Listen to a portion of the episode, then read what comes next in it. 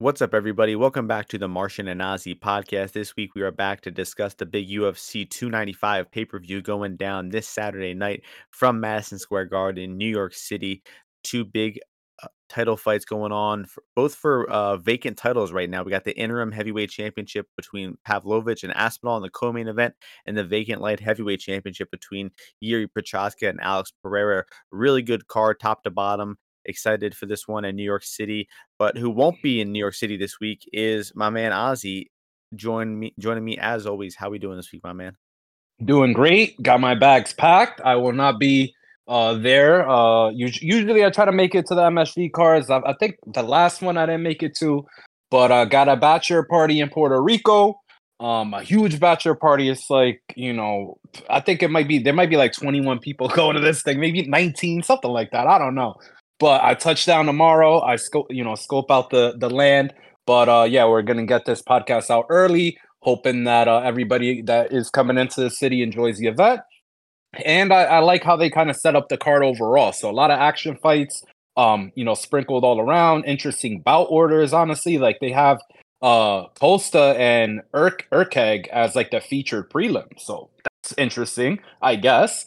And yeah, but let's get this paper. What was the last pay-per-view? Was the Islam, that Abu Dhabi card. That card ended up sucking.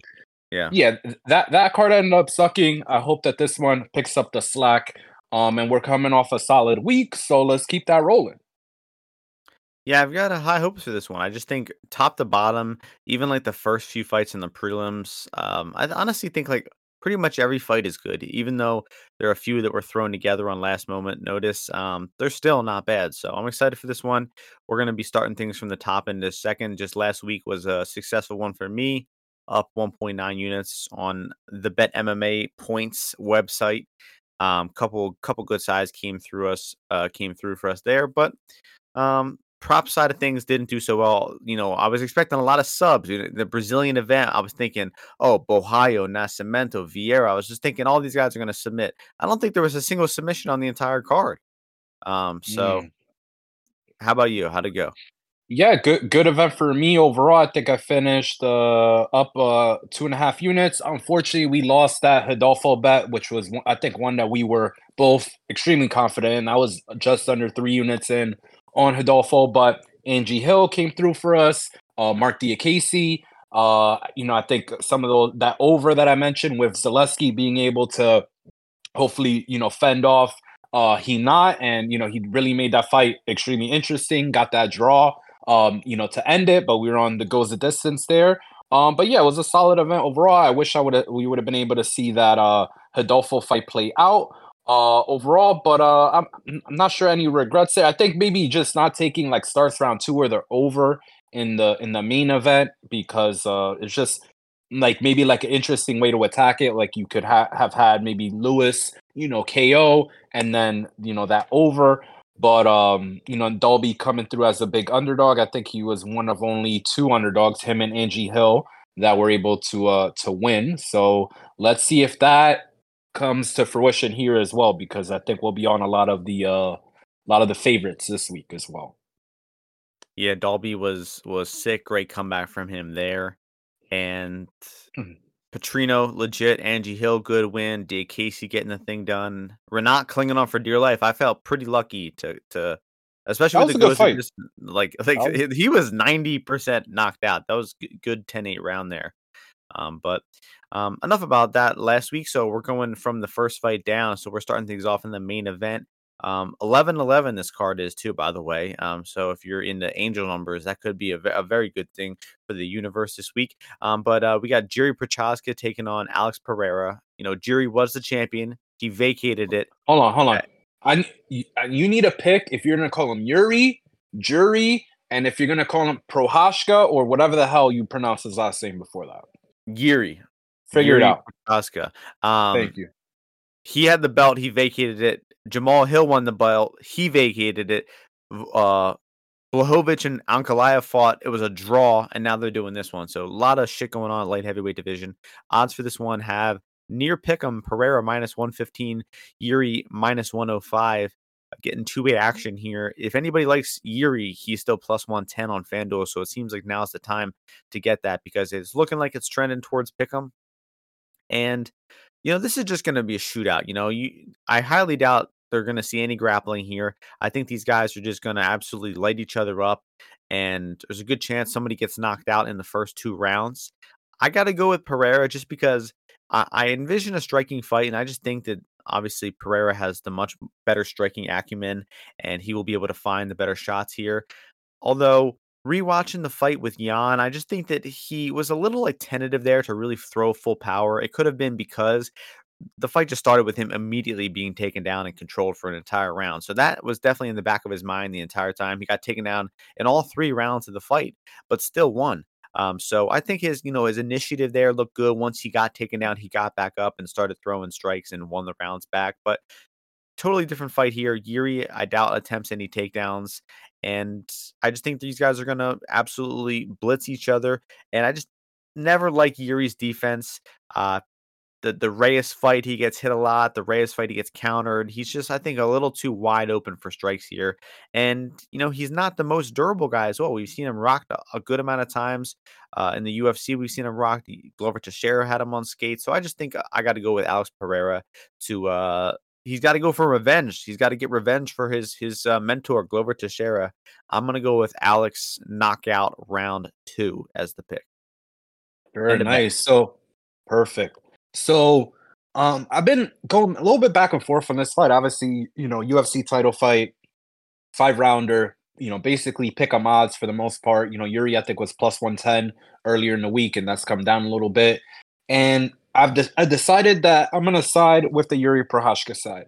Now, you know, looking at some of the variables or some of the history for both these guys, for Alex Pereira, it's going to be his fourth fight in basically a calendar year, right? So we remember last year he won the middleweight belt here in MSG against Izzy, 5-round fight, pretty, you know, close fight overall, but, you know, he kind of had to pull that fight out. Then he had the knockout loss earlier in this year. He had that fight at altitude with Jan. I guess that was in August or July. I forget the exact date that was. I think it was end of July or end of who cares? Or it was the Dustin card. It was the Dustin Poirier card versus Gaethje. And now he's got this fight. So he's really running the gambit here. So you know, usually I feel that sometimes these training camps do build up on guys. And if you ever see, Martian, right, do you ever see the footage of Alex training with Glover? What are they doing with each other? They're just punching each other in the forehead, dude. They're just punching each other in the forehead, going, you know, blow for blow. I saw a video of him training with Hobocop, and him and Hobocop are just lighting each other up. They're just freaking exchanging, swinging as like people are watching them. So, you know, I like that Yuri's had some time to recover from this shoulder injury, recover from that, you know, fight of the year that he had against Glover last year.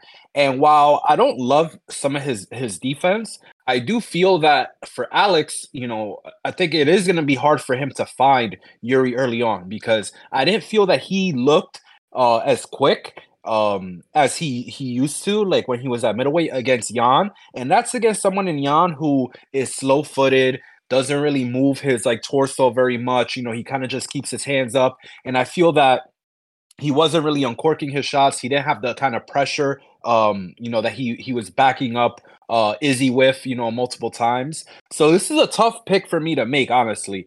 But I feel that the unorthodox nature of Yuri's strikes and the, you know, the unpredictable nature of it is going to give him the opportunity to extend this fight a little bit longer. I do think this fight is more likely to go into the second or third round than people think. And I think that will be a benefit and advantage for Jiří. It's a volatile fight, though. You know, one line that I do like, and I think is maybe a little bit off, is Jiří to actually win by knockout. I'm seeing that at plus 200 at a few books. And I feel like that's the all right spot, because Jan really, after that first round of grappling, he really didn't have much to offer Alex overall. He wasn't really able to counter. And, you know, we still haven't seen Alex get hit by a light heavyweight. And the last time we saw him get countered, You know, he went to sleep pretty quick against Izzy, right? So I feel that Yuri's power, pace, and you know, ability to find the ways to win basically is being a little bit underrated here. We've seen him against Dominic Reyes, right? He ends up finding the kill shot there, ends up hurting him multiple times. Same thing against Glover, even though he was put in bad compromising positions. Often he was always able to be a threat in that fight. And then as well against Volkan, how he was able to find a knockout shot after Volkan was coming on strong early on. So I'm going to go with Jiří Procházka here to retire, to get back his belt here. But it's going to be a thrilling fight, I feel, and not one that I want to be really big on. But I do like him slightly at that plus money and a little shot at that KO line. Yeah, I agree with a lot of stuff there. The fight favoring Jiří as it goes longer, I do think that. But yeah, compelling fight for you. You're historically a big on both these guys, so you're going to be let down. Yeah, I've done well. I've done well on both these guys' fights for the most part. And that's going to take us to the co-main event. Heavyweight division interim title was supposed to be John Jones versus Stipe headlining the card. Instead, they're putting this together as interim title. Sergey Pavlovich taking on Tom Aspinall. Odds for this one have Aspinall slight favorite, -123. Pavlovich +103. I think Pavlovich was slated to be the backup for this one, and so he had more time to prepare. Aspinall is the one coming in on shorter notice, so keep that in mind. And give us your thoughts on this fight, Ozzy. Awesome, fantastic, fascinating fight here. We got two guys here who awesome power in their hands. You know, big heavyweights as well. None of this, you know, 230, you know, BS. I think both these guys are going to come in 260 plus. You know, we got Pavlovich who has that crazy reach, right? That 84-inch reach, you know, matching John Jones's, where he's kind of just a boxing machine, right? You saw him, you know, he's shadow boxed, and you're like, holy crap! Like, you know, this guy might be the great white hope for heavyweight MMA. He might be the next Fedor, right? But just with boxing, and you know, with him, you know, he just got those lunch boxes for fists. You know, he's not really the most technical, I feel, but he does throw his shots and his punches in good succession. I like some of his, you know, punch selection.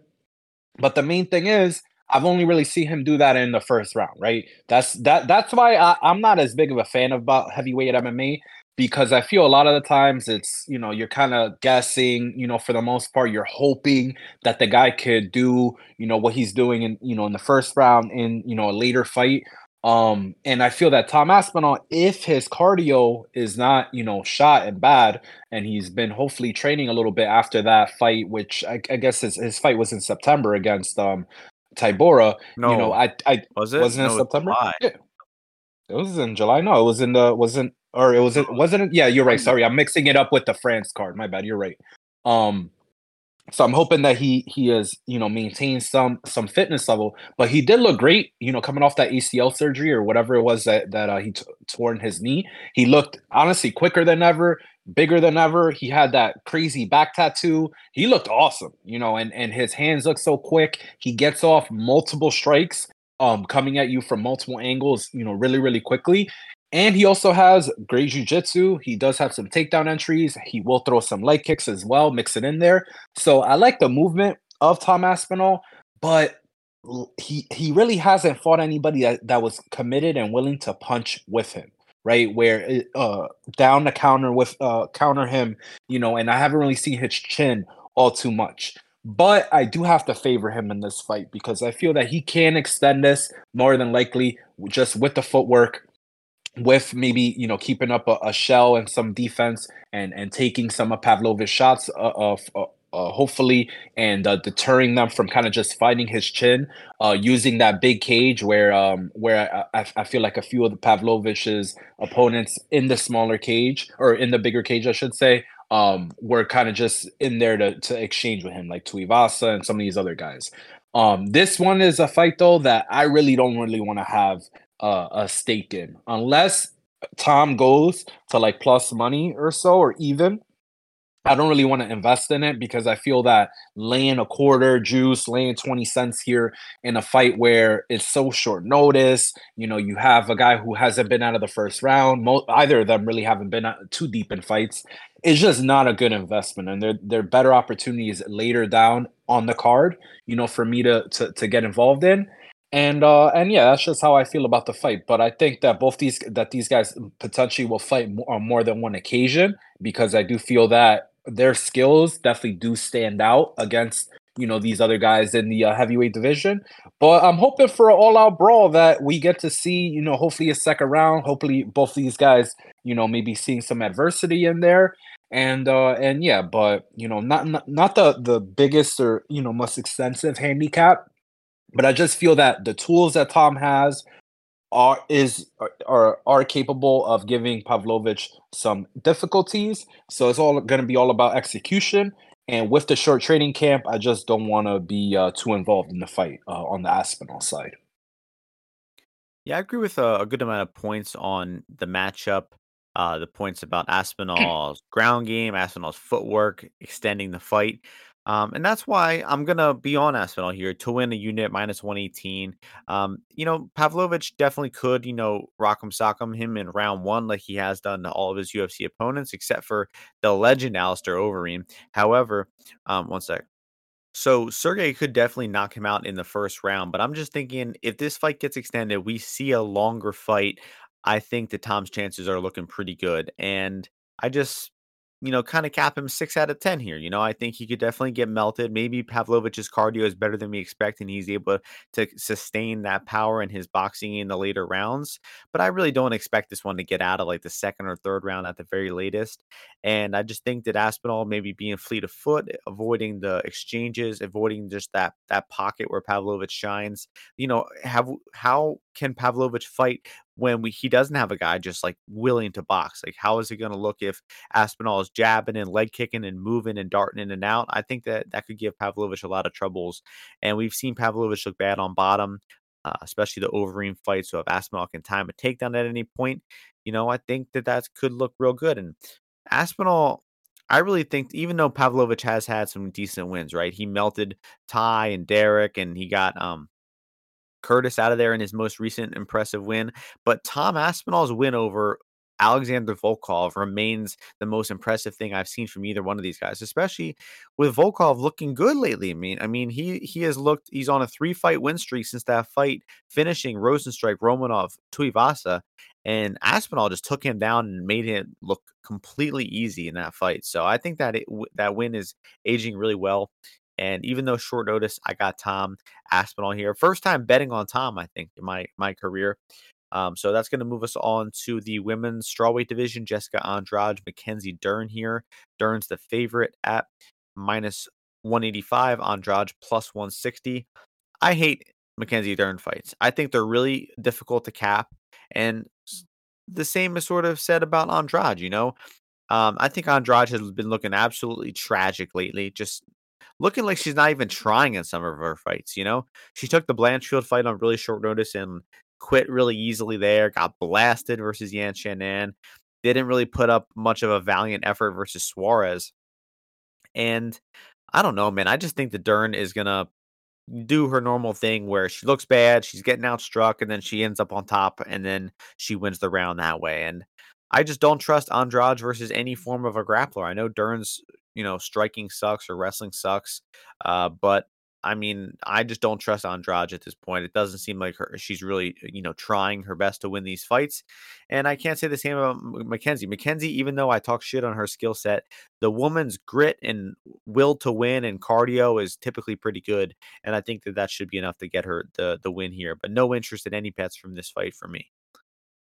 Yeah, so we have shout out Minabe, who our girl, quote unquote, who let me know after I was asking about Angie Hill, the stats on like who's won the most fights, whatever. She told me that Andrade has the most wins, fights, everything of any woman ever, any division. So like you just said, she's run the gauntlet. She fought Aaron, she fought Yan, she fought Suarez, whoever the fuck she fought Lauren Murphy, Queen Lauren, and now she's fighting Mackenzie here. And I mean, I feel that the Aaron Blanchfield fight and the Tatiana Suarez fight may be clouding some people's judgment in like what you're saying right now about, oh, she's not trying this and this and that, because she looked like a blood-seeking killer against Lauren Murphy. And it was very impressive to me because she was clobbering her with every kind of strike imaginable. Whatever strike she wanted to hit her with, she hit her with. And we got this all-Brazilian affair, you know, although some people don't say that Mackenzie Dern isn't Brazilian or she is Brazilian. You never know. People, you know, these people, like I said, these guys that don't speak any other second language, talking about accents has to be the worst thing on the internet. No. The worst thing ever. Their right. They earn their right to their opinion.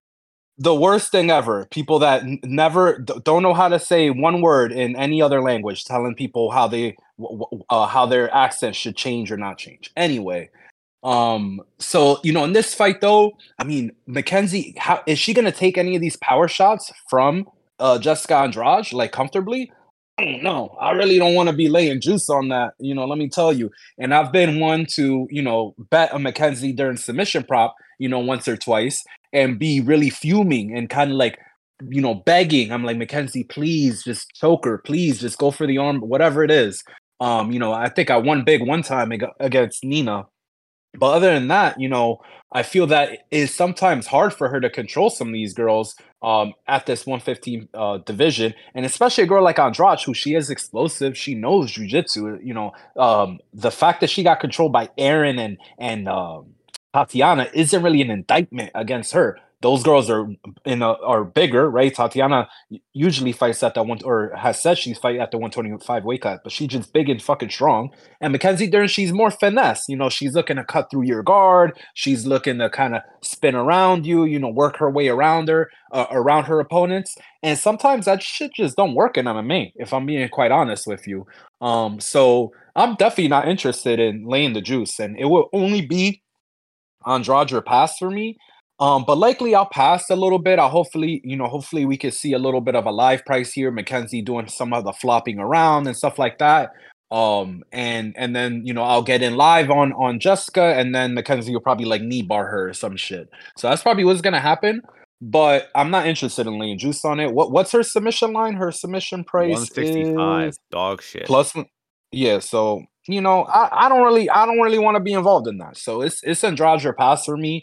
And if this goes to, I mean, if Mark Zuckerberg drops the hammer on Mackenzie, I'm gonna have to get involved on the Jessica Andrade side. So, but you know, nice little, you know, featured fight here, you know, showcasing the women here. Also, shout out Mark Zuckerberg, tore his ACL training jujitsu. So, You know, speedy recovery. He probably got a lot of fetuses and stem cells on deck. So he probably will be fine, but shout out. I think the fight going the distance plus 160 seems a little off, just because Dern fights have like this mythical way of stretching the distance. She's had, I mean, most of them are 5-rounders, but she's had a lot of fights where you're thinking like, oh, this is going to be over, and somehow it just keeps on going, and it somehow makes it. But Jessica no scorecards is plus 250. That's not bad. Seems good. That's a good angle. Good to me. Yeah. But like you said, I do like Dern getting some sloppy, stupid submission is very in play, because Andrade was doing better in the Suarez fight. Like she was working her way into the fight. I remember the live odds were dropping big time, and then sticks her neck out and gets caught and taps. I honestly thought, I was like, ooh, you know, maybe like I was just waiting for Tatiana to get tired, and I thought it was on the way to potentially happening. But then, you know, she got tapped there. But Mackenzie doesn't really have submissions like that. She's like a leg lock person, or she like needs to like control you. Like I've never seen her do like a guillotine or any submission. Ever. Not even in her jiu-jitsu, not even in her like ADCC matches, none of that. So yeah. She doesn't go for like many chokes. It's a lot of arms and knees, and you know. She couldn't submit your girl. Like, yeah, I don't know. I feel like Jessica might be a good dog shot this week. I'm just looking at the card now. It's the top two fights are big boy fights. Every other fight is below welterweight. It's all lightweight and below for the entire rest of the card. That's good to see. But an absolute banger of a fight next, a veterans matchup. Matt Frevola, Benoît Saint-Denis. Odds for this one have Saint-Denis minus 225, Frevola plus 190. What an amazing matchup here. Good job by the UFC. Benoît coming off of that incredible win over Moises in Paris. Frevola coming off an incredible win over Dober in Jersey. Just all the stars aligning here. Your turn to start this one off. Love this fight. You know, this is one that I was expecting. I was like, okay, you know, Benoit established himself against a guy like, you know, a guy with a lot of fights like Moises. Now let's get him against someone who has fought a lot of tough guys, but is not really a prospect. But he's maybe like more of a gatekeeper kind of guy, but a solid guy still. Not too old, not over the hill, and on a little bit of a win streak, right? Now, if you look at Frevola's fights, you know, a lot of them, you know, obviously he's gotten clipped a few times in his losses, but he's fought valiantly in all the other fights, right? He's been very competitive, even against Arman.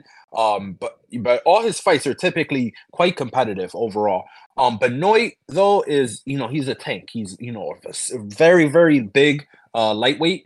You know, bullies his way into that clinch, into that back clinch specifically, and kind of just is relentless with continuing to go with that.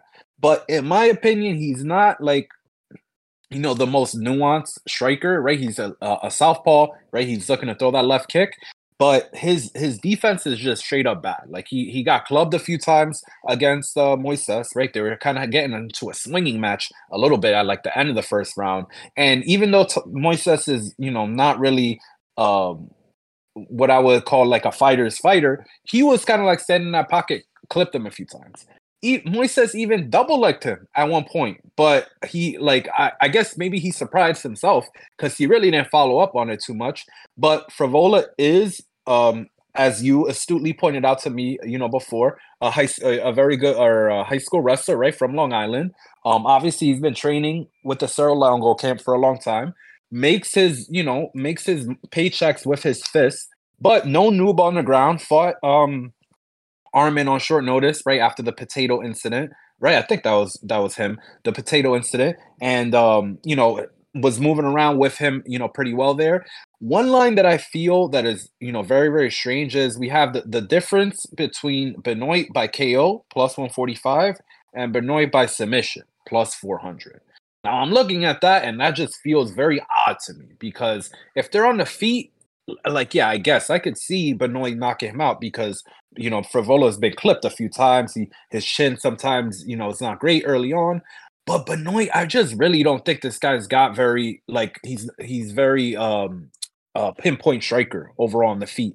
And I feel if he's swinging with Matt Frevola, who's fought multiple southpaws, you know, in his career, who has actually good head movement, who times his counters, you know, very, very well, I don't think it's going to go well for him. So this is the second consecutive dog shot that I feel is pretty reasonable because, yeah, I do think that Benoit is going to be very hard to take out. But I feel that he's just going to potentially, you know, New York City crowd, right? He doesn't have these French fries, you know, all behind them singing whatever freaking song that they got, that they you know, parrot with each other. He don't got none of that. He's coming into hostile territory. Frevola's last two fights were, you know, here and across the pond, right?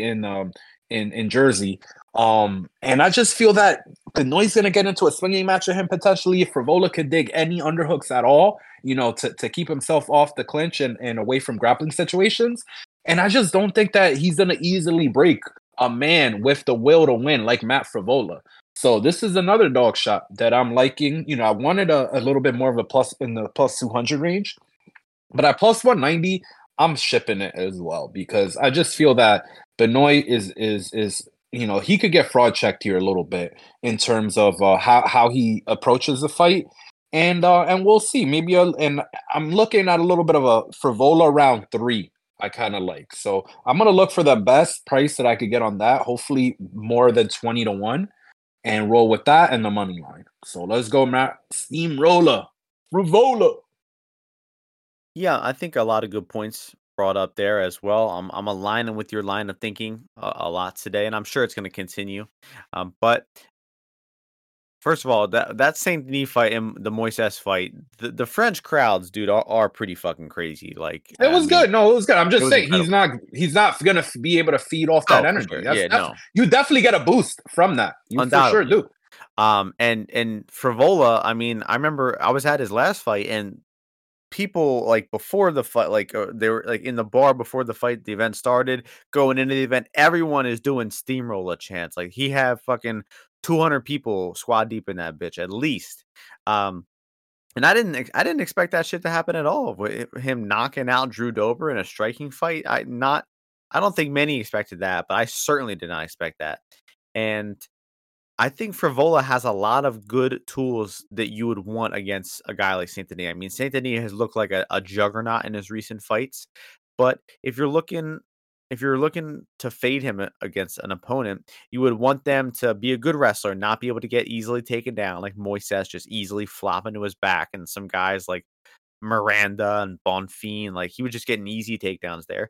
And then if they stand and trade on the feet, Frevola has firepower, man. I mean, we just saw him crack the once impenetrable chin of Drew Dober and put him out there. And I just think Frevola kind of thrives in that kind of dogfight. I am a little worried about his chin. I do think that Saint-Denis is the more durable of the two. We've seen Frevola cracked and knocked out several times before. So that does concern me, but I just don't see him, Benoît, getting those easy takedowns. So if he's not able to get that easy top time like he was against Moises, it's going to be striking. It's going to be volatile exchanges where Benoît is throwing a lot of volume, but he's leaving his chin way out there. Like you said, I mean, he has virtually no defense. And Moises hit him with a lot of good shots. And I just think that Frevola is going to be able to bite down on the mouthpiece and to land a big punch here of his own and possibly hurt Saint-Denis at some point. People will say, "Oh, Saint-Denis is so tough." The Zaleski fight, okay, that was at 170. That was like a week's notice, and I mean that fight. It was universally agreed that was like one of the worst non-stoppages ever. Like just because he stayed alive in that fight doesn't mean he's durable. I mean he was getting killed out there, so I don't think that it's like a given that the Denis chin is impenetrable. Like Drew Dober's once was, but that was not a problem for the steamroller. Once if he's fighting in a tri-state area, Jersey, New York, I think this guy really has some special powers. So I definitely think it's Frevola or pass. Have not made the wager myself. I'm all favorites this week, except I think Frevola is probably the most enticing dog for me. And also this fight just going long. I could see these guys just matching up evenly and having a dogfight, maybe both getting some top position time. I definitely think Frevola has the better chance at landing offensive takedowns here, which might surprise some people. So I think the fight going the distance at 3-1, and both their decision lines are intriguing. But I would just take GTD because if it's going to go the distance, it's going to be competitive. So. What do you think about that? Worth noting that Saint-Denis never won a decision. He's only been to the decision against Zaleski. He's been into a third round, but he's gotten a third round finish. His second MMA fight, he got a third round finish. But other than that, that's the only other time he's been in the third round. That is a good note. We're moving on to the last. And you know that Matt Frevola is going to be in shape, dude. He's always, he's not a guy that slows down. No, yeah, he trains incredibly hard. We're moving on to the last fight on the main card, featherweight division project. Pat Sabatini taking on Diego Lopes. Odds for this one have Sabatini -121, Lopes +101. Everybody loves Diego Lopes. Not me personally, but everybody else seems to love him. I guess it's my turn to start this one off. So, I'm pretty surprised that this is the main card opener. I did not know that. I think they're respecting Lopes. I mean, he did put on an entertaining fight versus Evloev in his first fight, and then he obviously had the finish. What was that? A triangle? Yeah, versus that. It was a triangle. Yeah, he was big. He had him in a triangle, then he threatened the armbar, and then basically he pulled him into the triangle deeper, threatening that armbar. Yeah. I mean, what you're getting from Lopes, right? I mean, the guy's striking is rather basic, but he throws out volume, and then he always gets taken down. He's always flopping to his back, but he's also dangerous off his back. So I just think this is a very clear fight where if I think Lopes can submit him in the first round, and if not, I think Pat is going to have him figured out. He's going to get consistent top position time. He's going to grind out these takedowns, and he's going to wear Lopes down, similar to how Mosvar Evloev did. And I think Pat is really on that same level as a grappler. I think his control and his, locking down positions might even be better than Evloev.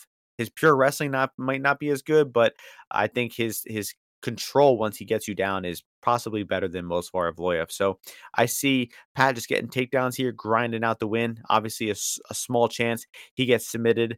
You got to be concerned about that one fight against James Gonzalez. He got omoplata and his arm broken. But outside of that, I think this should be a Pat wrestling clinic from the American here. What are you thinking? Yeah, it's a very interesting fight here. Like I said, bout order, I didn't know. I thought this was actually a prelim fight, but I guess they have it on the main card.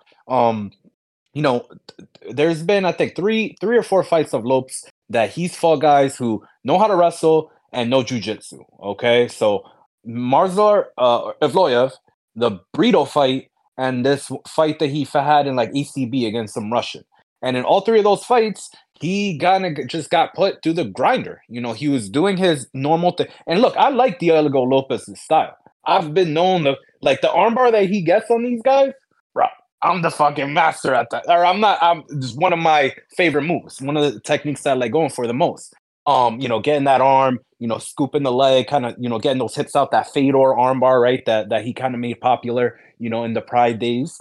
But man, I just don't think that it's gonna work against Pat. And now, given, like we said, the motherfucker did get his arm broken the one time that he got submitted.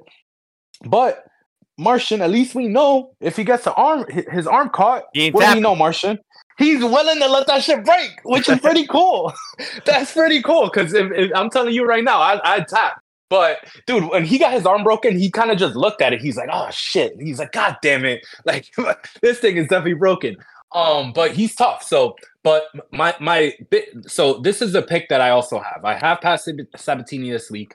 I would say, honestly, though, I would rank it lower on my confidence scale. And the reason being for that is, honestly, Diego Lopes on the feet. Because Diego Lopes on the feet, in comparison to the type of strikes that Pat throws, he's just way more dangerous. He throws with much more intent. Way more intent. And Pat, sometimes when he's throwing these shots out, it looks like he's not very comfortable with the range. He doesn't really find where the spot is for him to consistently land. Now, he can land good strikes, but I would put him he has a little bit of that Sean Brady to him. But I would even say Sean Brady's a little bit better than him, with kind of finding with the style of striking that he employs. But Pat, he's kind of he's got those little short T-Rex arms a little bit. He's kind of got that wide back, and he really wants to just get his arms around you, squeeze you, put you down, in guard, and kind of work from there. And on top, dude, he's smothering. From the guys that I've trained with, and that have trained with Pat as well, they're like, man, this guy's one of the best guys I've ever trained with. And the biggest thing in terms of the ground game that I like about Pat is that he forces half guard. He forces chest to chest. He does not really stay in the guard all that much, right? You saw that in the Lucas Almeida fight, and it's a big staple with the Renzo Gracie Philly fighters, right? You see that they're always looking to get that half guard. They're looking to get to ride those legs, to kind of use a mix of what Khabib and those guys do with kind of tying up those legs and then working their way into top mount and getting that handcuff and riding you from there, which I think should be effective against a guy like Lopes, who's a guard player. So what I think we'll see take place in this fight is Pat looking to avoid his guard, looking to go to that half guard, and we're gonna probably see Diego Lopes looking to go for leg locks and looking to kind of look for scooping the leg, in half guard, getting his knee in the way, kind of spinning under him and trying to do that a lot. And I think that should pose, it goes well into Pat's game. So I feel his grappling game, the strengths of it are the weaknesses of Diego Lopes. So that's why I like him here as a small favorite. -120 seems pretty good to me. But I also feel that Pat later on finish. So I'm going to maybe be a little bit lighter on the money line and then take some round 2, round 3 props for Pat, because I've seen Diego Lopes start to wilt later on in fights. And I do think that this fight, either way, it's a main card opener, is gonna, they're gonna get active, is what we say in New York. They're gonna get active in this fight. So, you know, the under might be a good shot here at -150. But I'm thinking that we possibly see a finish here in this fight. So, but the side for me is Pat Sabatini as well. Good points about the closed guard. And I think Pat threw way more ground and pound in that last fight than he traditionally did. So yes, that'll be a good sign.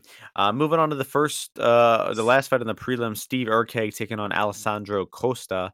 Odds for this one have Erceg -195 or 190, Costa +160. It was supposed to be Erceg versus Matt Schnell. Costa filling in here on short notice. Your turn to start this one off in the flyweight division. Yeah, so we got a steam move here. I believe this was closer to like -140, -130 Erceg. I can confirm that there has been tout action on the Steve Erceg fight. So that's why we were getting a -190, you know, line here.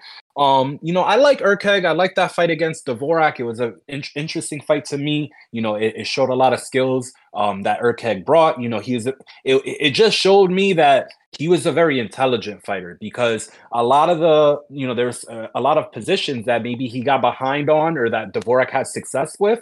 But then Erceg would immediately look for, you know, the positions that he clearly trained, whether it be that guillotine that he would snatch up, you know, very often, some of the strike selections that he would go for, some of the ways that when he was transitioning to top positioning, and like the control points that he was looking for. So he looked like a very well-schooled, very experienced fighter, and a guy that was coming in there with a plan of attack, which was impressive to me, as well as his cardio, given that it was on short notice. Now, Costa, on the other hand, has been a guy who, for me, has I think been overrated, like from the what people have told me.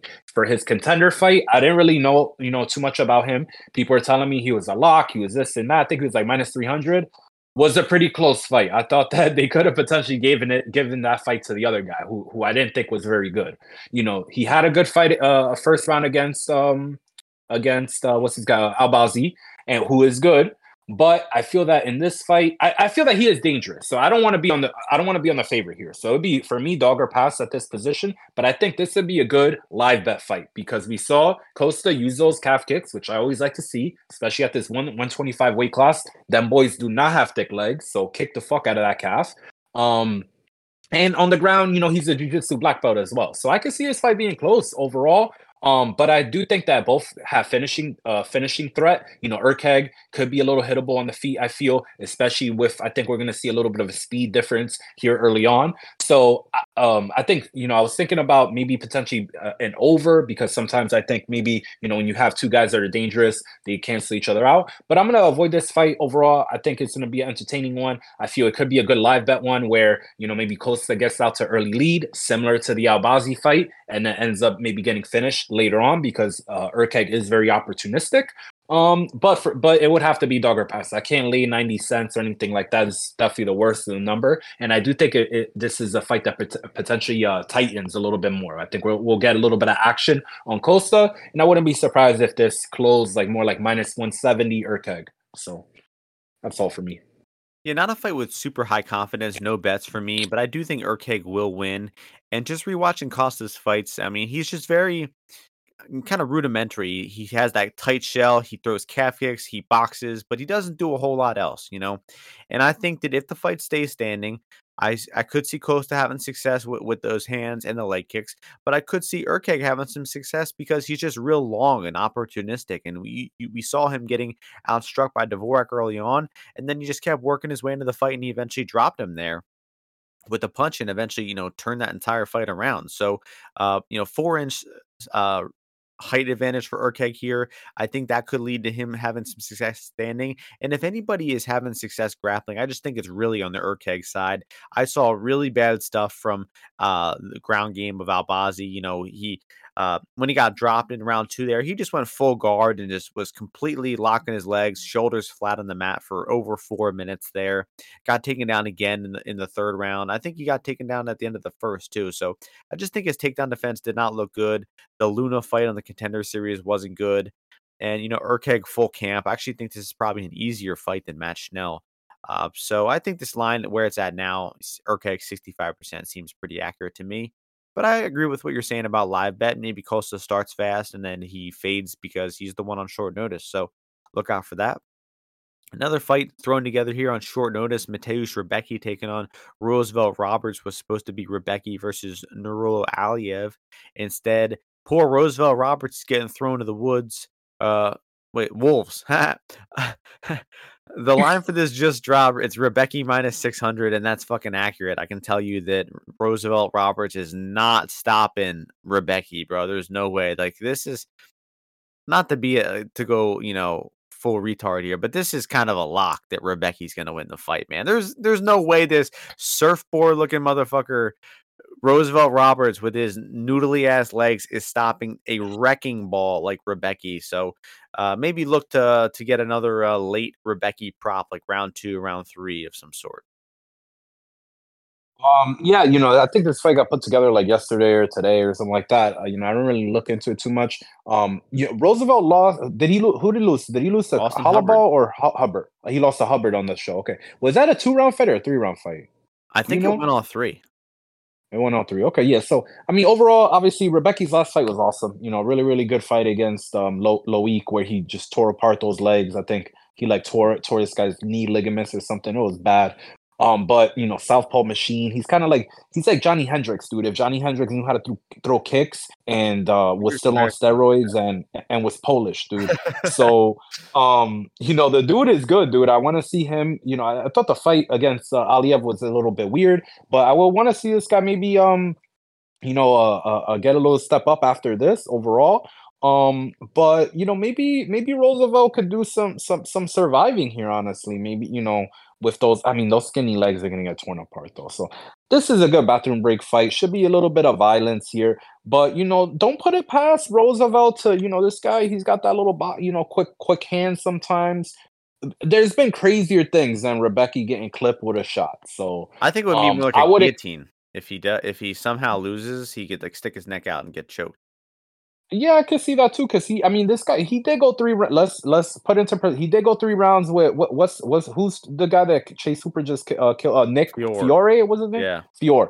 He went 3 rounds with him, you know. So he will. So if he goes to the takedown, and they grapple, it's not necessarily that he's gonna get a finish, you know. So, if there's a interesting over 1.5, maybe I could be interested in that. But, you know, probably a past fight for me overall. Yeah, but always remember that you know, he did go 3 rounds to Nick Fiore. So. That is true. Women's fight next. Is it the only second women's fight on the card? Flyweight division, strawweight division. Tabitha Ricci taking on Lupe Godinez. Odds for this one have Lupe minus 175, Ricci plus 150 here. And your turn to start this one off.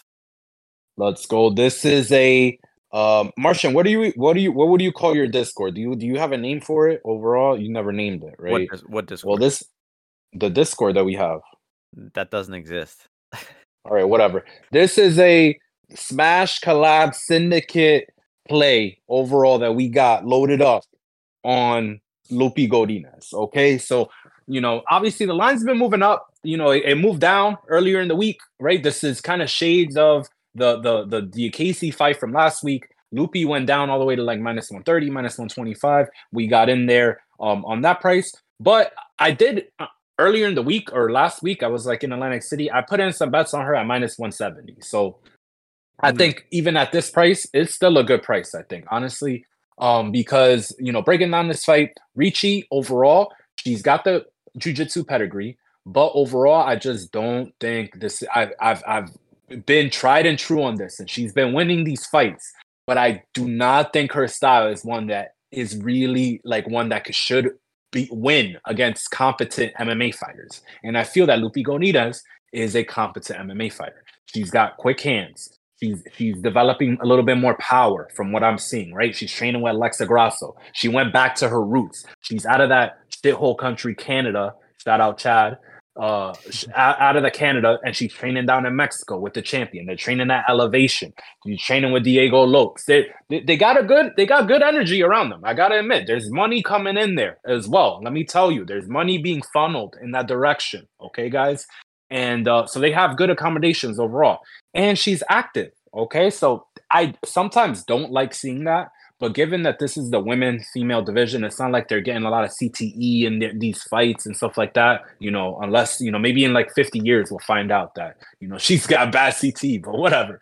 Anyway, you know, I think this is like her third or fourth fight of this year, her second fight in like 3 months. So I'm hoping that that activity doesn't catch up to her negatively, but I just feel that overall, she's been getting more comfortable with her game. She gets more authoritative takedowns than Ricci, right? You see Ricci, she'll get these little single legs, she'll grab these legs, and then she'll go for like these little stupid trips that, yeah, they'll work on sometimes when these girls don't know how to wrestle at all. But Lupe, both of her sisters, dude, are on the freestyle Canadian national team.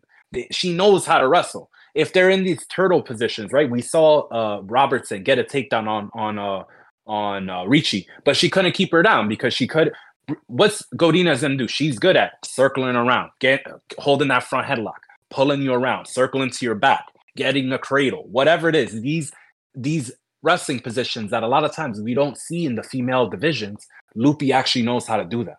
Now Ricci, on the other hand, she hasn't really, other than the Jessica Panay fight, you haven't really seen her be able to implement jiu-jitsu.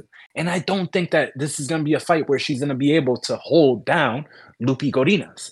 So I just think that on the feet, Lupe's going to be landing harder punches, is going to be more direct with her strikes. And then if they do want to grapple, Lupe actually lands the more authoritative takedowns that actually put her in good positions to follow up, hold her opponent down, land ground and pound, and do the whole nine. So I don't put credit on the Jillian Robertson win. Jillian Robertson at 115 is weak as fuck. And I just like Lupe Godinez a lot in this fight. So I think that she should get, I don't think it's going to be that, it's going to be easy, right? It's -400 to go to the decision. So I think it's going to go to the decision. But I just feel that it's going to be very clear who's landing the harder punches, who's controlling the fight, who's dictating the pace. And that shall be Lupe Godinez. Yeah, can't say it too much better myself. I'm not going to waste too much more time because that was a very succinct breakdown. I'm in agreement also on Lupe -130. But I've also bet against Ricci, I think, like 3 times in a row. This is the 4th time in a row. I actually bet. I've donated a lot against Ricci.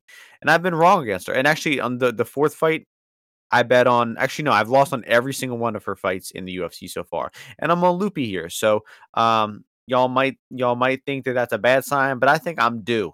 I'm due for a profit on a Ricci fight, and this is going to be that one. So I got Lupe money line here, just echoing all the points that Ozzy made, and that's going to take us to the lightweight division next. Nazim Sadykhov taking on Slava Borshchev. Odds for this one: Nazim -140, Slava +120.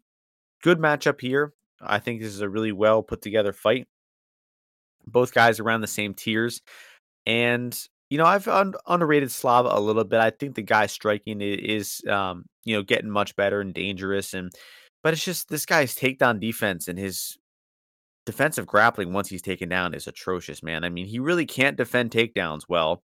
And then once he gets put on bottom, he has really no ability to defend or to stand up without putting himself in very, very severe danger. I mean, Mike Davis, not really known for being a wrestler, was just getting easy takedowns. 9 takedowns in that fight, mounted him over and over again.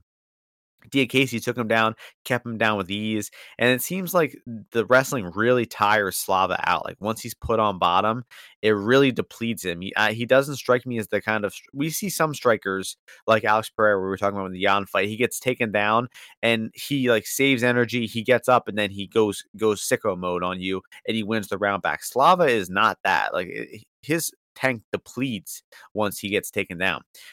Now, we're talking about all this, but Nazim Sadykhov is not exactly a reliable wrestler. We have seen him get on top. We have seen him show good signs of grappling. And I do think he is the much better overall MMA fighter. But I would have liked to see like him going to that offensive wrestling in his recent fights, which he hasn't done. But that's why we're kind of getting a generous price on him here because we're getting -140. I think that that indicates that Sadykhov has a chance to win the fight on the feet. He has a window, but I would cap him as the underdog if it stays standing. But he has massive, massive hindsight favorite potential if he hits these takedowns here. So let's hope Nazim and his coaches have game plan. I mean, I really think it's so blatantly obvious that Borshchev is a horrible wrestler. It would be asinine if Nazim did not attempt any takedowns. And then, like I was saying, if Slava's the favorite on the feet, if he's winning the striking, I don't think that he's going to knock out Nazim. We saw Nazim go to war with Evan Elder and ate a lot of shots there, and he kept coming on. So I think that if he's getting outstruck by Borshchev, he's going to be like, okay, this guy's outstriking me. It's time to wrestle. It's time to switch things up, in which he should hit easy takedowns and maintain top position easily. So I got Nazim here. One of my lesser confident ones, I got him just for one unit at -135, but I'll pass it over to you. Cool fight here. You got Nazim, who another Cerro Largo guy, southpaw. And you mentioned that Evan Elder fight. Very underrated fight. Evan Elder is a very good prospect at 155. You saw in his last fight, he looked pretty good, I thought. But a guy that's very well-rounded. And, those boys had a scrap. But in that fight, I felt that Nazim was potentially going to be taken over in that third round. But overall, like you said, pretty, has skills in a lot of different areas. I think that the southpaw, the fact that he's a southpaw should be to his benefit here. The Slava's best attack is his left hook. That's what he knocked out Chris Duncan with. That's what he set up the overhand right with when he knocked out, Mahashate. He's always trying to throw that left hook to the body as well. And I think the southpaw nature should mute that a little bit. But I feel that, like you said, there's just a lot of easy things to see on tape for a guy like Nazim to take advantage of versus a guy like Slav. I think he's going to be the stronger fighter in there. I think he's going to be the more, varied fighter here as well with the left body kick and the kicks that we're going to see there. And I'm actually liking him. So I did put a play on him on the money line, but I did also take a little stab at him by decision. I found a +330 or +325 number on him. And I think that is honestly potentially a pretty good number because one, like you're saying, this could be a striking fight where maybe it's 1-1 going into a third round, right? You got a +320 ticket in your pocket. Pretty good.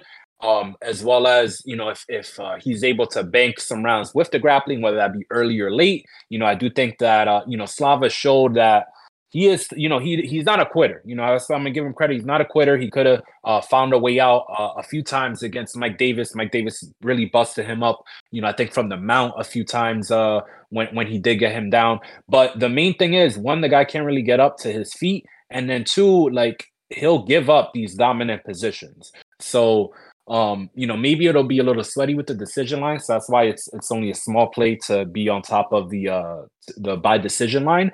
But I just think that Nazim is just a cerebral fighter. He's going to be able to find, the path to victory. And it might not be early. So that's why I think this fight potentially could go a little bit later. So this is another fight where I think you could look for like those lines where you have they give you like round three or by decision kind of line. That could potentially be a way to play Nazim in both the angles that I'm liking here. But I definitely like him in this fight. So I think that he's going to pick up a win here overall. And I just think that he's able to combat a lot of the strengths that Slava has while exploiting his weaknesses, at the same time. So that's what I look for when I'm betting on MMA. That's what you should look for as well, even if you don't agree with me on this particular pick. Yeah, and training with Matt Frevola too. The vibes are definitely good over there in Strong Island. They got a good 155, 145 pool over there in Long Island. Let me tell you. Aljo's out there helping them. Ally Quinta, his wisdom is helping them. Very strong team unity they got going on. Let's hope. And if anybody is in the inner circle, like let's get Nazim the game plan, the wrestling game plan. We need to make sure that he's wrestling out here. Boy, you from Azerbaijan. Come on. You got to go for takedowns. Yeah, this is a good USSR fight right here. And we're moving on to another fight in the lightweight division. We got another one of New York's own, Jared Gordon, taking on Mark Madsen. Odds for this one have Gordon minus 182, Madsen plus 157. I feel like Gordon's got to be like one of the podcast favorite fighters. I mean, I love him. Just a stud fighter, even though he did beat up my man Bill Algeo back in the day. I was there in person, and I was like, wait, how is Bill losing? Like, how is he getting outboxed right now? I didn't know that was possible. But it was a great fight. And let's see. It's your turn to start this one off. Let's get right back to it. Yeah, let's go. Yeah, so we got both these guys. They share, the accolades of being choked out by Grand Dawson. One guy did it a little bit more embarrassing than the other. I'll let you guys, watch the tape and figure out which one that was. But, I like Jared Gordon in this fight. The Queen of New York, or the Queen of Queens, or the King of Queens, excuse me. The King of Queens. He's going to be holding it down while I'm away. But yeah, I really like him in this fight. The thing with Mark Madsen is, right, he'll tell you what his accolades are, right? 3-time whatever European champion, 4-time Olympian, whatever. Nobody cares, bro. You're fighting MMA. This shit was like 12 years ago, the shit that you're talking about, okay? And as an MMA fighter, the guy's just no good. He's just no good. He's not good at anything in particular, unless like you're gonna let him lock his hands, around you and freaking do a gut wrench or whatever the fuck they do in that bullshit as a style of wrestling. It ain't gonna work against Jared Gordon, because Jared Gordon's gonna be landing that left hook on him all day long. I think people were talking down on that performance that he had against Bobby. Well, who was he supposed to fight that they pulled him from the fight right after he got knocked out by Bobby Green? Was he who the? Can Jim you look Miller. That up?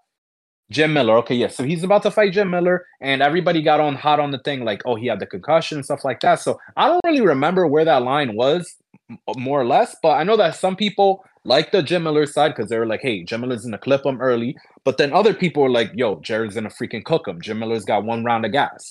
And, this is a fight where Mark Madsen's just not a fighter, dude. He fought, he's going from Bobby Green, who's like the most natural fighter there could ever be, right? The guy's throwing these shots from all these different angles. He's in your face. He's throwing these stupid ass kicks to your knees that, obviously work.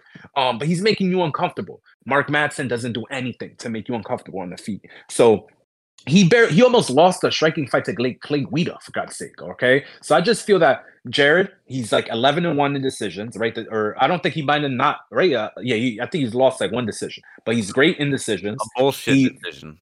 Patty. Bullshit as a sit. Yeah, the Patty Pimmer. Yeah, thank you for reminding me. I forgot about that. Oof. But yeah, but 11-1 in decisions, dude.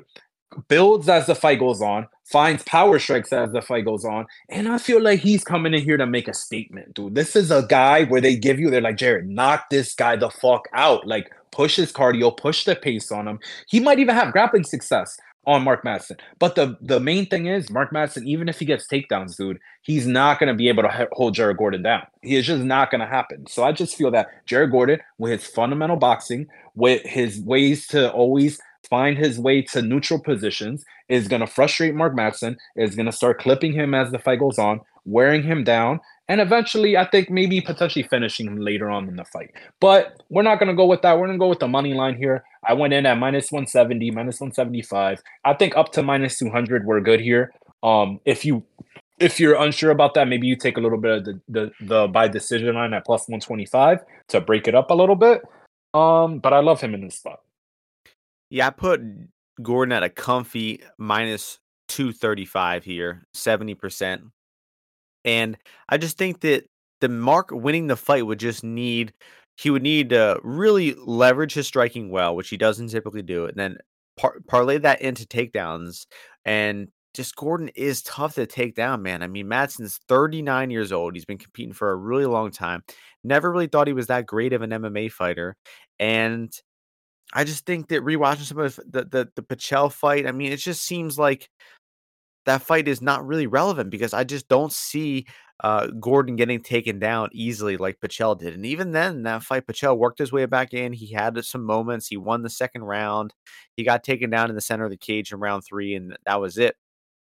But I just really don't see that working against Gordon here. I think Gordon's the better striker by a good margin. Gordon's got great cardio. He's got above average takedown defense, and he lands a ton of strikes. I mean, Gordon, he lands strikes in the feet, and then when he gets on top, if he does, he really makes it count, lands a lot of ground and pound, has racked up a lot of strikes on some guys over the full 15 minutes.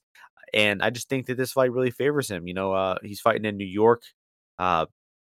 I don't think he's got a win since that. The Leo Santos fight. I was going to say he's still got that bad taste from the Patty fight. Oh, no. He hasn't won a fight since the Patty Pimblett fight. So frustrating year for Jared, getting that knocked out with the headbutt, losing that awful robbery to Patty. I think he's going to get back on track here with a statement win, like Ozzy said, in his home state. He bought like $19,000 worth of tickets or some shit for his friends and family. So he better win. That might be his whole fucking purse with the way the UFC plays. Mark Madsen also, I think, did his whole training camp in fucking Denmark. Really? Well, yeah, fuck, isn't Nicholas Dalby from Denmark though? Oh man, bad vibes. Dude. But there couldn't be two more different fighters, dude, than Mark Madsen and freaking. Well, Nicholas Dalby. The way they fight is honestly not that different, but Dalby is just clearly built different. They're both, dude. All you see on clips on Mark Madsen Instagram, dude, is him deadlifting, cycling, rowing. Dude, this guy's not a fighter. Sniffing crotches too. Dude, this guy's not a fighter. He's actually not a cross sniffer because he's Greco-Roman, but you get the point. Next fight on the card is my favorite fight on the card. This is what MMA is all about right here. These type of fights are my favorite ones. You got the 35th versus 34th ranked bantamweight. Kyung Ho Kang taking on John Castaneda. Odds to this one, Castaneda minus 143, Kang plus 123. And the fight I'm talking about is just two. They're not ranked. They might not be known to the entire audience, but these guys are studs. They're good fighters. I think Castaneda has had a really promising short run in the UFC so far. Kang has had a really underrated long reign in the UFC. Been in the UFC for almost 10 years now, I think. I think maybe 9 years. No, actually 10 years. He took 2 years off in the military shit. Of course, 8-3 in that time. And coming off of two good wins, I bet on him in both fights as the dog, really disciplined striking performance versus Batgarel. Great, brawl versus Quinones, got hurt with the strike there, bit down in the mouthpiece, ended up rocking Quinones and choking him out. And the guy is just a skilled fighter in all areas. I mean, he's good on top. He's really good at kind of he lays in praise at times, but he can take backs and submit you. And then his striking is really solid. A lot of calf kicks, good jab. But in this fight, I see Castaneda's southpaw stance giving him trouble because Kang has not fought many southpaws. The guy that he has, Guido Canetti, Teruto Ishihara. Not the best fighters. He did finish them both in the first round, but I just think that this is probably the best striker that Kang has fought in a really long time. And I mean, if you look at just his past 10, 15 opponents, he hasn't fought the highest level competition in the UFC. And I think this is just a very unique look, a crafty southpaw striker, a guy who's good at all ranges of striking and can possibly even mix it up with some ground game as well. I don't think this one will go. I don't think Castaneda will willingly take it to the ground. If anyone's trying to wrestle here, I think it'll be Kang. But I see Kang wanting to keep the fight at that jabbing range, that long distance where he can land his kicks, land his jab, keep things long and, at the end of his punches, while Castaneda is going to be, slipping off the center line, avoiding that jab and trying to get inside the pocket with that southpaw striking of his. Really like his left hand, and he mixes in some head kicks really well as well.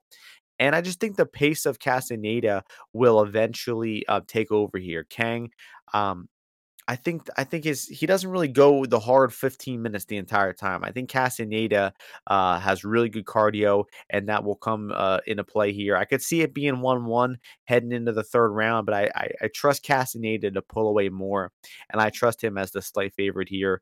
I cap him, closer to minus 180. I would say minus 200 seems about right for Castaneda, but really good, fun fight. I don't like betting against my man Kang. He's been a good money train recently, but I got to go against him here and go with Sexy Mexi in this one. Interesting fight here, at the 135 weight class. Overall, Castaneda, I've been a fan of his, you know, and I think that he brings a lot of good skills. He, you know, hunts a lot of the, you know, good strikes. He has great foot positioning to find these big strikes of his. But I do think that Kang early on in the first round, or, you know, in the first half of the fight, like you said, with that big, you know, that long, you know, poking jab of his, I think he's going to have a 4-inch reach advantage somewhere, you know, in that area. He's going to be looking to poke out that jab a lot, maybe work in that inside leg kick, and then follow up with his right hand. So I think early on, it's going to be a very even fight. So this is a fight that I would look to live bet instead of laying the juice personally on Castaneda. But I do like Castaneda by decision here. If you could get a plus 140, plus 150, or similar to I think one of the other fights earlier on that I said, around 3 or decision for Castaneda at plus money, I think is solid. I don't think that he really is going to, you know, if I've seen a lot of his previous fights, the power, he really doesn't look to put huge punches on you early. He looks to kind of rev that engine, you know, as the fight goes on, and find the bigger strikes, you know, as they go later. I remember I personally had him by decision. I had money line as well, but him by decision against Miles Johns, and right there is one time that I wish that I had that round 3 or by decision line. So he really does put it on people later on in the fight. He gets good reads, which is you know, often what happens with southpaw strikers. And Kang is, like you said, 36, 37, a bit older. So I think if he is having success early on, whether that be grappling with maybe getting some clinch takedowns and stuff like that, I do think he could slow down. And I do think that Castaneda will make him pay if he slows down. So I like, you know, getting a little splash of that if we could find a good line on that. But I won't be laying the juice, only a Castaneda by decision ticket or a round 3 / by decision ticket. But I would pick Castaneda to get the win as well. Your round 3 for Cast is plus 1,000. So, and that's going to move us along to the flyweight division. Joshua Van, Kevin Boras, two young guys here. We got Van minus 225, Borjas plus 190. Your turn to start this one off. We'll fight here. Joshua Van came through for me as the underdog in his last fight against Umagulov. I think he was like plus like 240, 230, somewhere in that area. And Kevin, you know, cashed as a dog as on the Contender Series. So, you know, coming out of Peru, scrappy guy, you know, 25-year-old. I think he'll be 26 later on, or like a week or two later.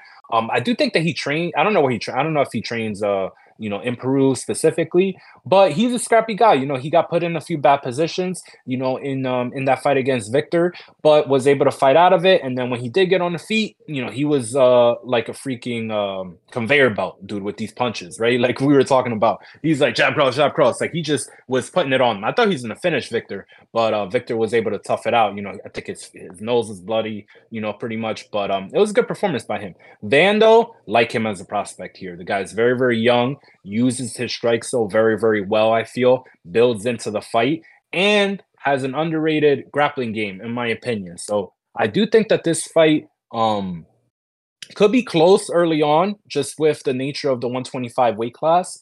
But I feel like with these 125 guys, like they finish like in a flash, like in an instant. And you're like, damn, like I thought I had a good decision ticket or this or that, you know, and then poof, it's gone. So they have him to finish, like they're favoring a finish later on potentially from Van. There's lining this at like a 1.5 and stuff like that. So I wouldn't really invest in anything on the total side of things.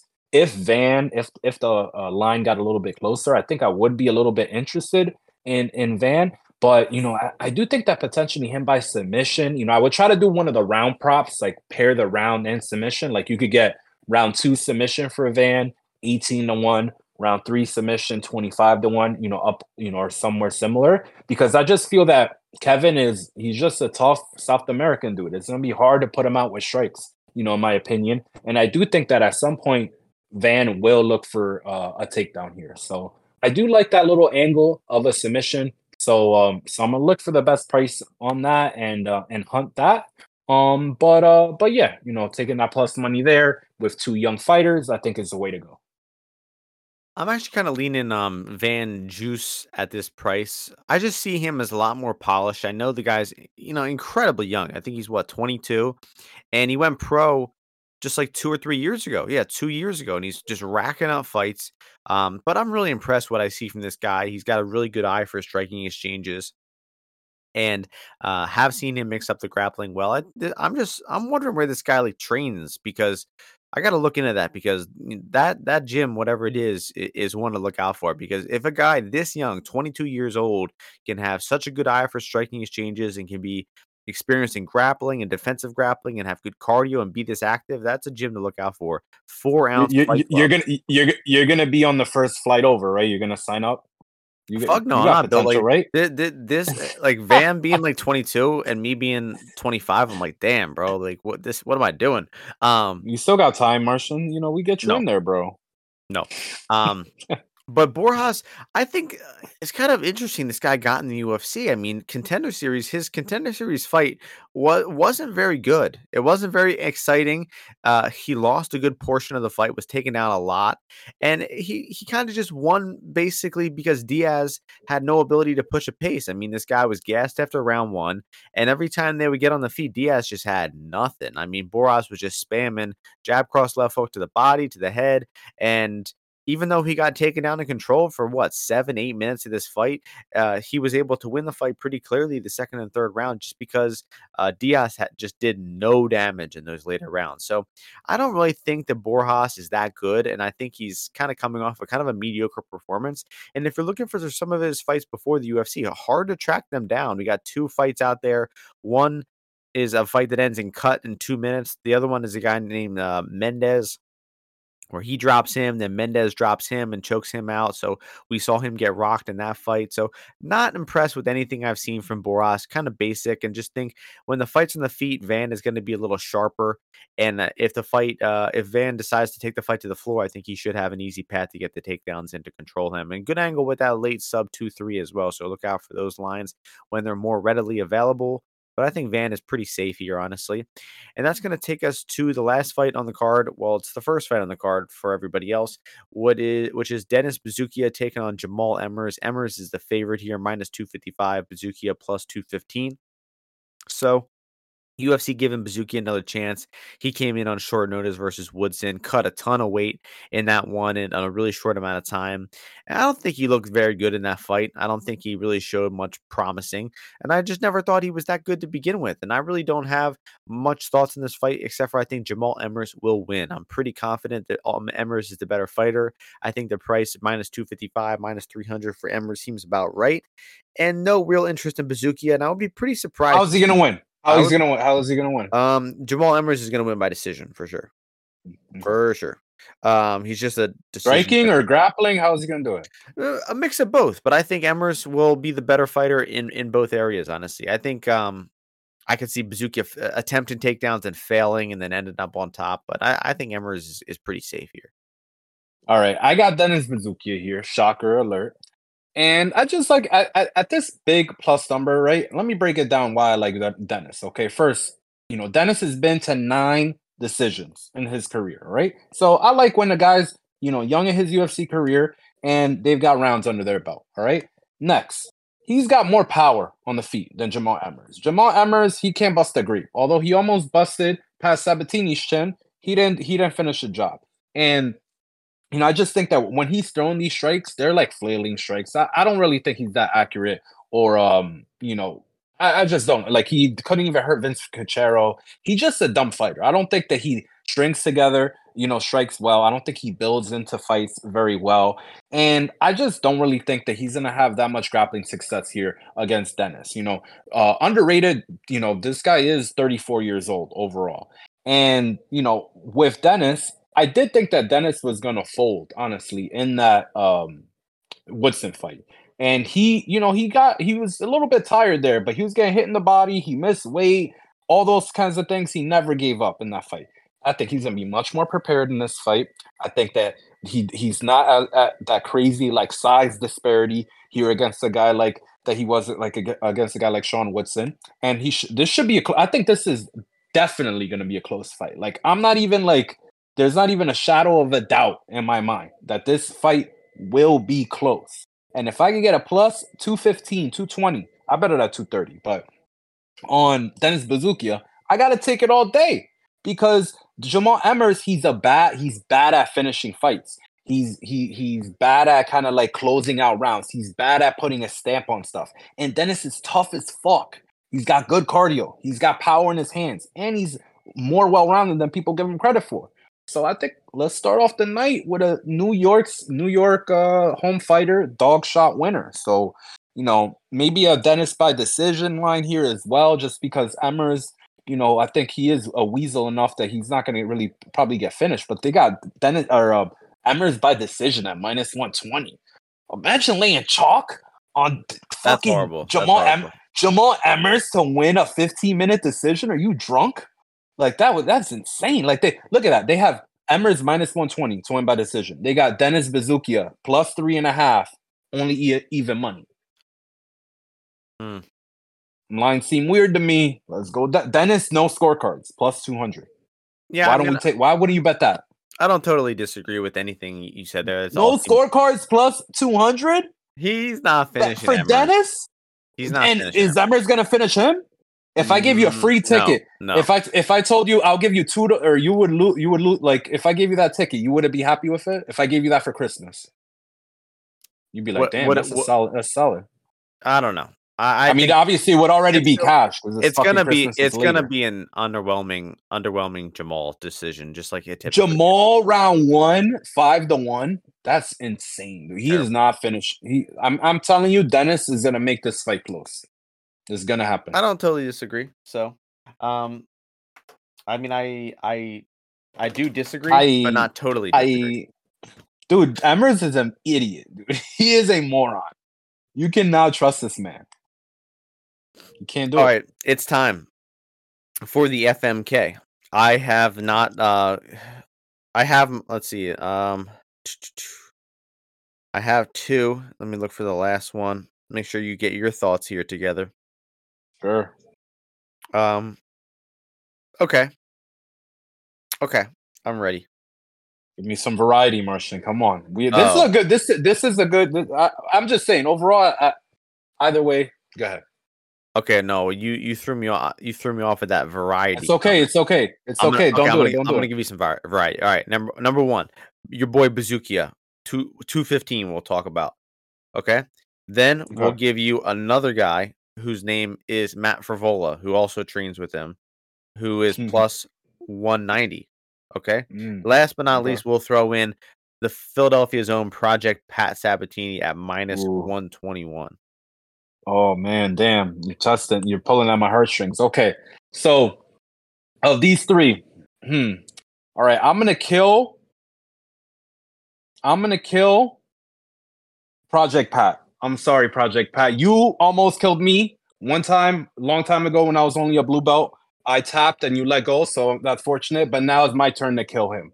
So I don't want to lay chalk there, you know, for the most part in a fight where, you know, it might be high variance, might be a finish there. So Pat, gotta kill you. I'm sorry. I'm gonna fuck Dennis Buzukja. Dennis Buzukja, I want to get that started. Like we said, if we could get that out of the way, get that blast off early in the night, 6-10. Let's get an early round one KO. I'm fucking Dennis, okay? And then that leads me to marrying my boy Matt, the Steamroller Frevola. He's probably going to be the most popular man on the whole fight card. So who wouldn't want to marry that man and have everybody behind you like that, okay? Okay. So now, Martian, coming back at you, okay? So I'm going to give you maybe a prop as well. So first, I'm giving you Tom Aspinall in the co-main event, okay? Second, I'm going to give you Lupe Godinez, all right? And then third, I'm going to give you John Castaneda. So I'm actually not going to give you a prop. So let's give you those three sides that you like. A little bit of a difference in price, right? We got a little bit of juice Aspinall, a little bit more juice on Castaneda, and then Lupe at the top. So fuck, marry, kill, Martian. Go. Okay. I'm going to marry Lupe Godinez. So I know there'll be some jealous ones out there. I'm a fuck sexy Mexi. It's all in the name, you know. And then I'm gonna have to kill Aspinall just because it's heavyweight is volatility. But last week I gave you three bets: Kaio sub, Nasty sub, Vieira sub. 2-1.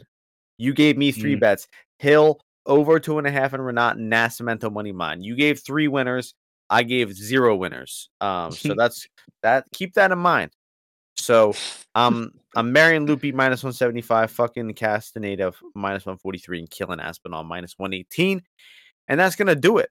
New York City, Madison Square Garden, big fight feel, big card feel. This is a really good one. Top to bottom, just good fights. I feel like this they've structured the card well.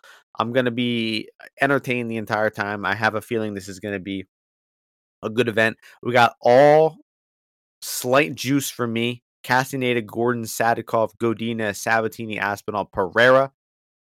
And Ozzy's on the same of a lot of them. I think he's on some dogs like Buzukja, Frevola as well. Maybe Andrade. So good card, you know. Looking forward to this one. We'll be back next week before Paul Craig versus Brendan Allen. Ozzy, have a good time in Puerto Rico. I'll try to stay alive, boys. Do they like Dominicans down there? Is it all... I hope so. I think we're good. We got good relations. Good. Maybe like I've done well with the Puerto Ricans, you know. Add a little like gringo to your accent instead of like, you know, the typical. See, puppy. Yeah, there you go. All right.